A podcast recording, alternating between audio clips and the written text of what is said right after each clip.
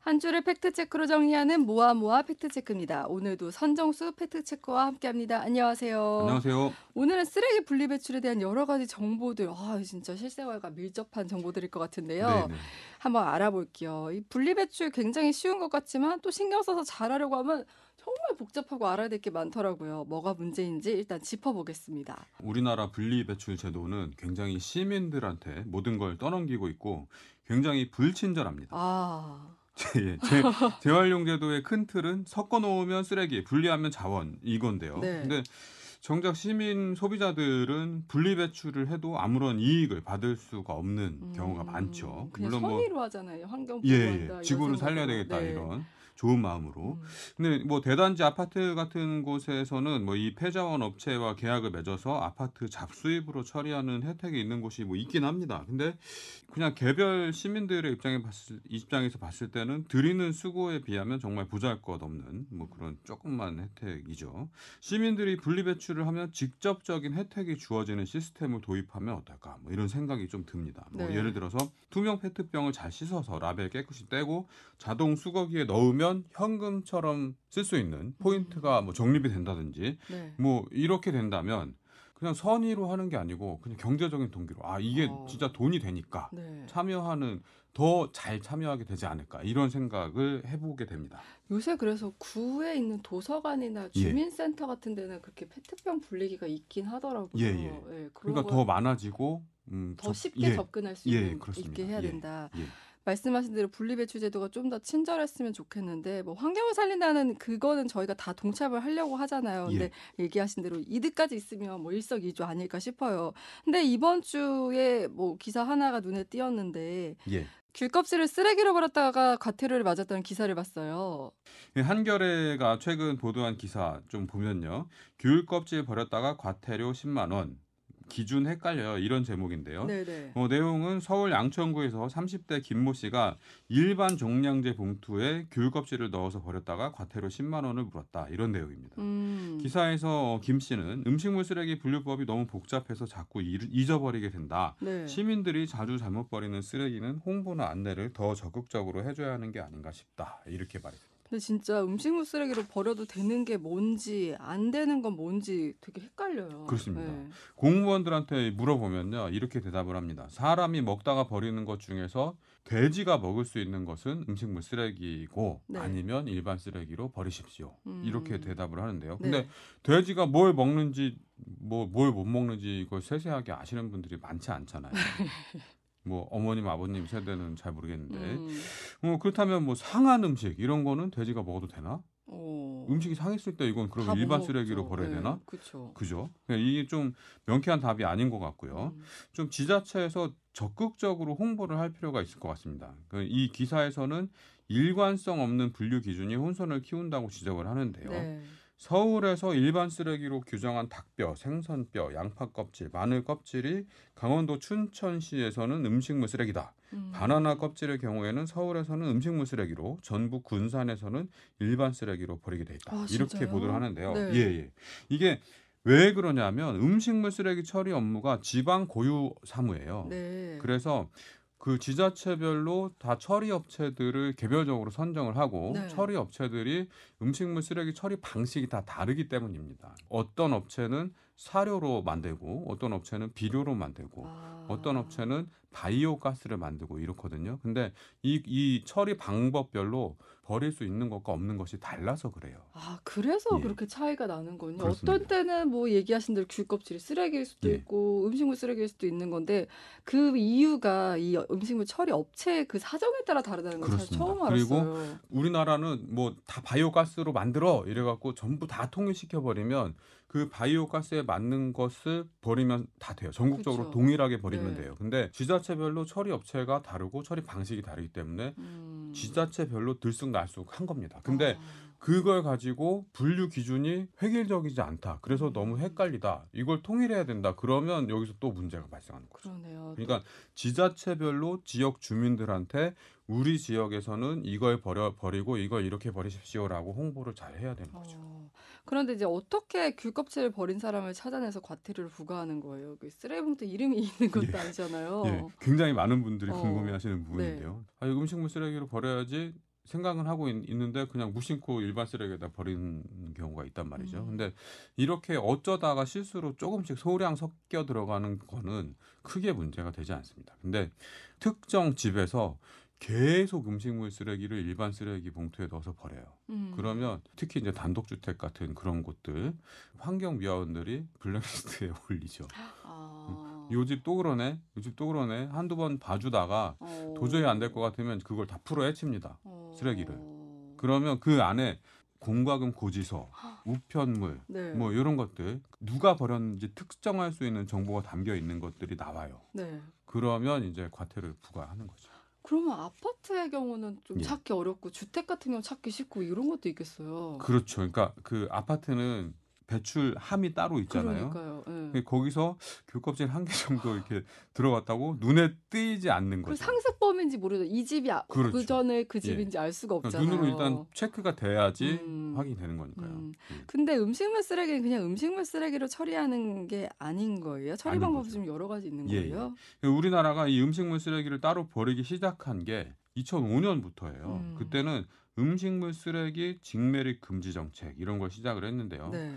그냥 단독주택 같은 경우는 대문 바깥에 고무통으로 만든 쓰레기통이 아, 있었어요. 네. 그래가지고 거기다가 그냥 다 버리면 어, 그러면 이제 쓰레기차가 와가지고 쓰레기 쓰레기차에 싣고 네. 가죠. 음. 그러면 쓰레기차 지나간 자리에 항상 쓰레기 국물 자국이 네, 쭉 어. 나고 냄새 나고 떨어져 그랬어요. 예. 예. 이게 음식물 쓰레기에서 물이 생기기 때문인데요. 음. 그리고 이게 옛날에 그 난지도 쓰레기 매립장 뭐 음. 이런 거 생각나시나 네, 네, 모르겠는데 네. 쓰레기 매립장으로 가잖아요. 네. 그 이게 지금 쓰레기 산이 돼가지고 지금 뭐 하늘공원, 노을공원 이렇게 돼 있잖아요. 이 음식물 쓰레기가 물이 계속 나오면서 침출수가 대량으로 발생을 합니다. 어. 그러면 일단 악취 민원이 굉장히 그쵸. 발생을 하고 네. 그리고 수질 오염이 발생합니다. 아. 그래서 이런 문제를 해결하기 위해서 음식물 쓰레기를 직접 매립장에다가 매립할 수 없도록 한 거죠. 아. 그러면 그 음식물 쓰레기는 어디로 가느냐? 네, 네. 당시에는 돼지한테 잔반을 많이 줬어요. 아. 지금은 잔반을 주는 데가 거의 뭐 많이 줄었는데 아, 그 음식물을 그대로 그냥 돼지 그렇습니다. 먹이로 예. 준다는 거죠. 근데 이게 너무 짜다. 아. 그래서 수 예. 예. 돼지가 먹기는 좀 부적절하다. 그래서 이 음식물 쓰레기 이 분리 배출 초기에는 반드시 짠 거, 김치 뭐 이런 것들, 뭐 젓갈 이런 것들은 물에 헹궈서 버려 주십시오. 이렇게 강조를 한 겁니다. 어. 예. 그 시대마다 다 다르네요. 그렇죠. 네, 네. 근데 어 이게 이제 그 사료화고요. 네. 사료화. 그리고 비료화는 이 음식물 쓰레기를 퇴비로 만들어요. 아.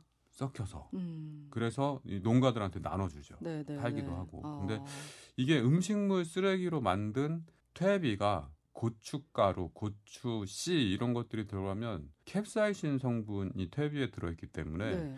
그 작물에 영향을 주는 일이 또 그러네요. 있다고 해요. 네. 매워서는 안 될 것들이 매워지고 뭐 이런 것들. 어. 그래서 고추 씨는 음식물 쓰레기로 버리면 안 됩니다. 이런 지자체도 있습니다.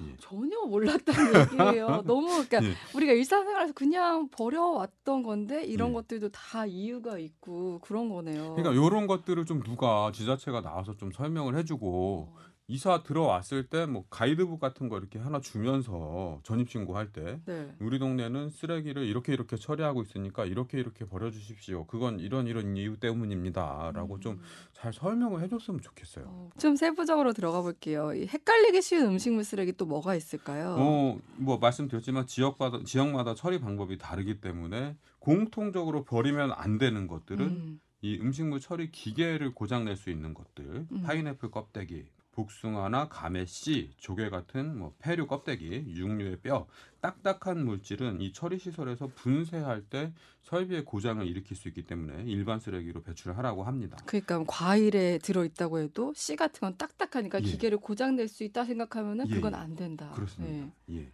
어 그리고 뭐 일회용 티백, 싱크대 거름망 뭐 어. 이런 것도 굉장히 많이 섞여서 들어온다고 하는데 네. 음식물 쓰레기로 버리면 안 되고요. 특히 어. 뭐이 생분해성 싱크대 거름망이라고 광고하는 네, 것들이 네, 네. 많은데요. 이거 다 거짓말입니다. 아 진짜 저 이거 살까 고민했었는데. 예, 그래서 그 광고에는 문구에는 뭐 쓰레기랑 같이 그 음식물 쓰레기통에 버리세요 이렇게 돼 있잖아요. 그거 그 육수 예. 그런 포 예, 같은 예, 예. 거 망사 그 같은 일일이 거. 잘라서 버리기가 되게 귀찮단 예. 말이에요. 저는 그런 그래서 분해되는 거를 살까 고민을 실제로 음. 했었거든요. 근데 그게 생분해되는 조건이 굉장히 까다로워요. 아. 그래서 이런 일상 조건에서는 분해가 음. 일어나지 않습니다. 네, 그래서 네. 따로 버려야 됩니다. 음. 그럼 지금까지 음식물 쓰레기 얘기를 했지만 사실 재활용 분리수거 할 때 좀 헷갈리는 게 많잖아요. 그렇습니다. 올해부터는 예. 투명 페트병 배출 방법과 그 과태료 부과 기준이 바뀌었다고 이런 얘기들이 많더라고요. 예, 연말연시가 되면 뭐 이 유튜브, 뭐 블로그 이런데 뭐 새해 달라지는 것들, 뭐 2000 몇 년 달라지는 것들 이런 게 굉장히 많은데요. 네.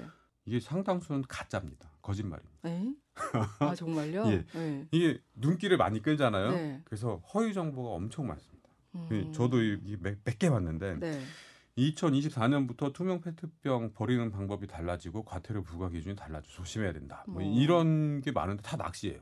아 그래요? 예, 달라진 게 아무것도 없습니다. 오. 이, 이 투명 페트병을 버리는 방법은 내용물을 비우고 한번 헹군 다음에 찌그러뜨려서 투명 페트병 끼를 따로 모아서 버리는 이런 건데요. 음, 네, 이게 네. 2021년에 모든 주택으로 확대가 됐고요. 네. 계도 기간을 거쳐서 2023년부터 적발되면 과태료가 부과됩니다. 음. 바뀐 게 없습니다. 네. 이 불안감을 조성해서 조회수 높이기에 활용하는 악덕 콘텐츠 생산자들, 이, 이 정부가 정치 관련 이런 것만 뭐 신경 쓰지 말고 음. 이런 민생과 관련된 허위 사실 유포자들을 좀 단속해 줄 필요가 있습니다. 그러네요. 예. 네. 그리고 스티로폼 분리 배출도 좀 헷갈리는데 생긴 건 스티로폼인데 예. 사실은 스티로폼이 아닌 것도 있다고요. 뭐 그 명절 때 과일 이렇게 박스 선물로 들어오잖아요. 그럼 그 박스 밑에 이렇게 그 말랑말랑한 어, 네. 깔려 그 있죠. 그물처럼 생긴 거. 그거 이제 개별 과일 감싸는 네, 거 네, 그물망 네. 그리고 그 그물 거기에 뭐 배 같은 경우는 뭐 세네 개 아. 사과 같은 거는 열다섯 개 뭐 이렇게 됐으면 그 밑에 아, 이렇게 구멍 파여져 있는 예, 예, 하얀 좀 깔개 오목하게. 같은 거 예, 예, 얘기하시는 예. 거죠. 네, 그러니까 개별 과일을 감싸는 그 그물망처럼 생긴 말랑말랑한 그것 네. 음. 그것도 스티로폼이 아니고요. 어. 그리고 바닥에 까는 네. 하얗고 말랑말랑한 오목오목한 그것도 스티로폼이 아닙니다. 아. 왜 아니냐? 이게 재질이 달라요. 어. 스티로폼은 발포 어, 폴리스타이렌이고요. 네. 그 말랑말랑한 것들은 뭐 발포 폴리프로필렌, 뭐 발포 폴리에틸렌 뭐 이렇거든요. 근데 어. 이것들을 다 같이 스티로, 스티로폼에 버리면 네. 이 재생 공장으로 가서 그 재생 원료를 만드는데 품질이 떨어집니다. 아. 그래서 그냥 그 스티로폼만 모아줘야지 재생 원료가 품질이 높아지고 그분들이 좋은 가격을 받을 수가 있어요. 아, 그러면 스티로폼이 아닌 것들은 쓰레기로 분리 예, 배출을 해야 일반 쓰레기로. 버리십시오라고 권고를 합니다. 어, 갑자기 얘기를 하시는 거 제가 말문이 딱 막힌 게 예. 지난 한 1, 2주간에 제가 분리 배출 했던 모습이 떠오르면서 어, 예. 잘못하고 있었구나. 이 생각이 드는 그거를 거예요. 그러니까 그, 그 음, 그물망, 네. 그 그물망이나 이 하얀 깔개 이- 이것들만 따로 다 모아주면 네. 그러면 재생이 가능한데 음. 그게 양이 적잖아요. 아. 그래서 그것만 따로 모아서 수거를 하는 체계를 만들기가 어려워요. 음, 그러니까 걔도 할 수는 있는데 예, 예. 그거를 따로 분류 작업을 예. 해야 되기 때문에 그러니까 따로 어렵다. 많이 모아주면 분류가 음. 되는데 그 재생이 가능한데 이게 지금 우리 시스템은 그렇게까지 갈 수 있는 여력이 없는 거죠. 어, 예. 오늘 그러면 어떻게 되냐? 네.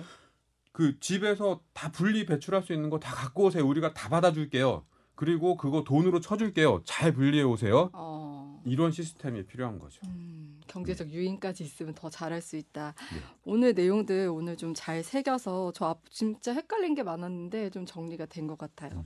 그리고 오늘 좀 아쉬운 소식을 전해야 되는데 오랜 기간 주말 뉴스쇼에서 모아모아 팩트체크 코너를 맡아 우리 선정수 fact checker 오늘이 마지막 방송이에요. 이사 갑니다. 그동안 네. 정말 유익한 fact check들 많이 했었는데 참 아쉽고 또 앞으로 또 저희 볼 기회 있으면 보면 좋겠습니다. 네, 네. 지금까지 선정수 fact checker였습니다. 고맙습니다. 고맙습니다. 건강하십시오.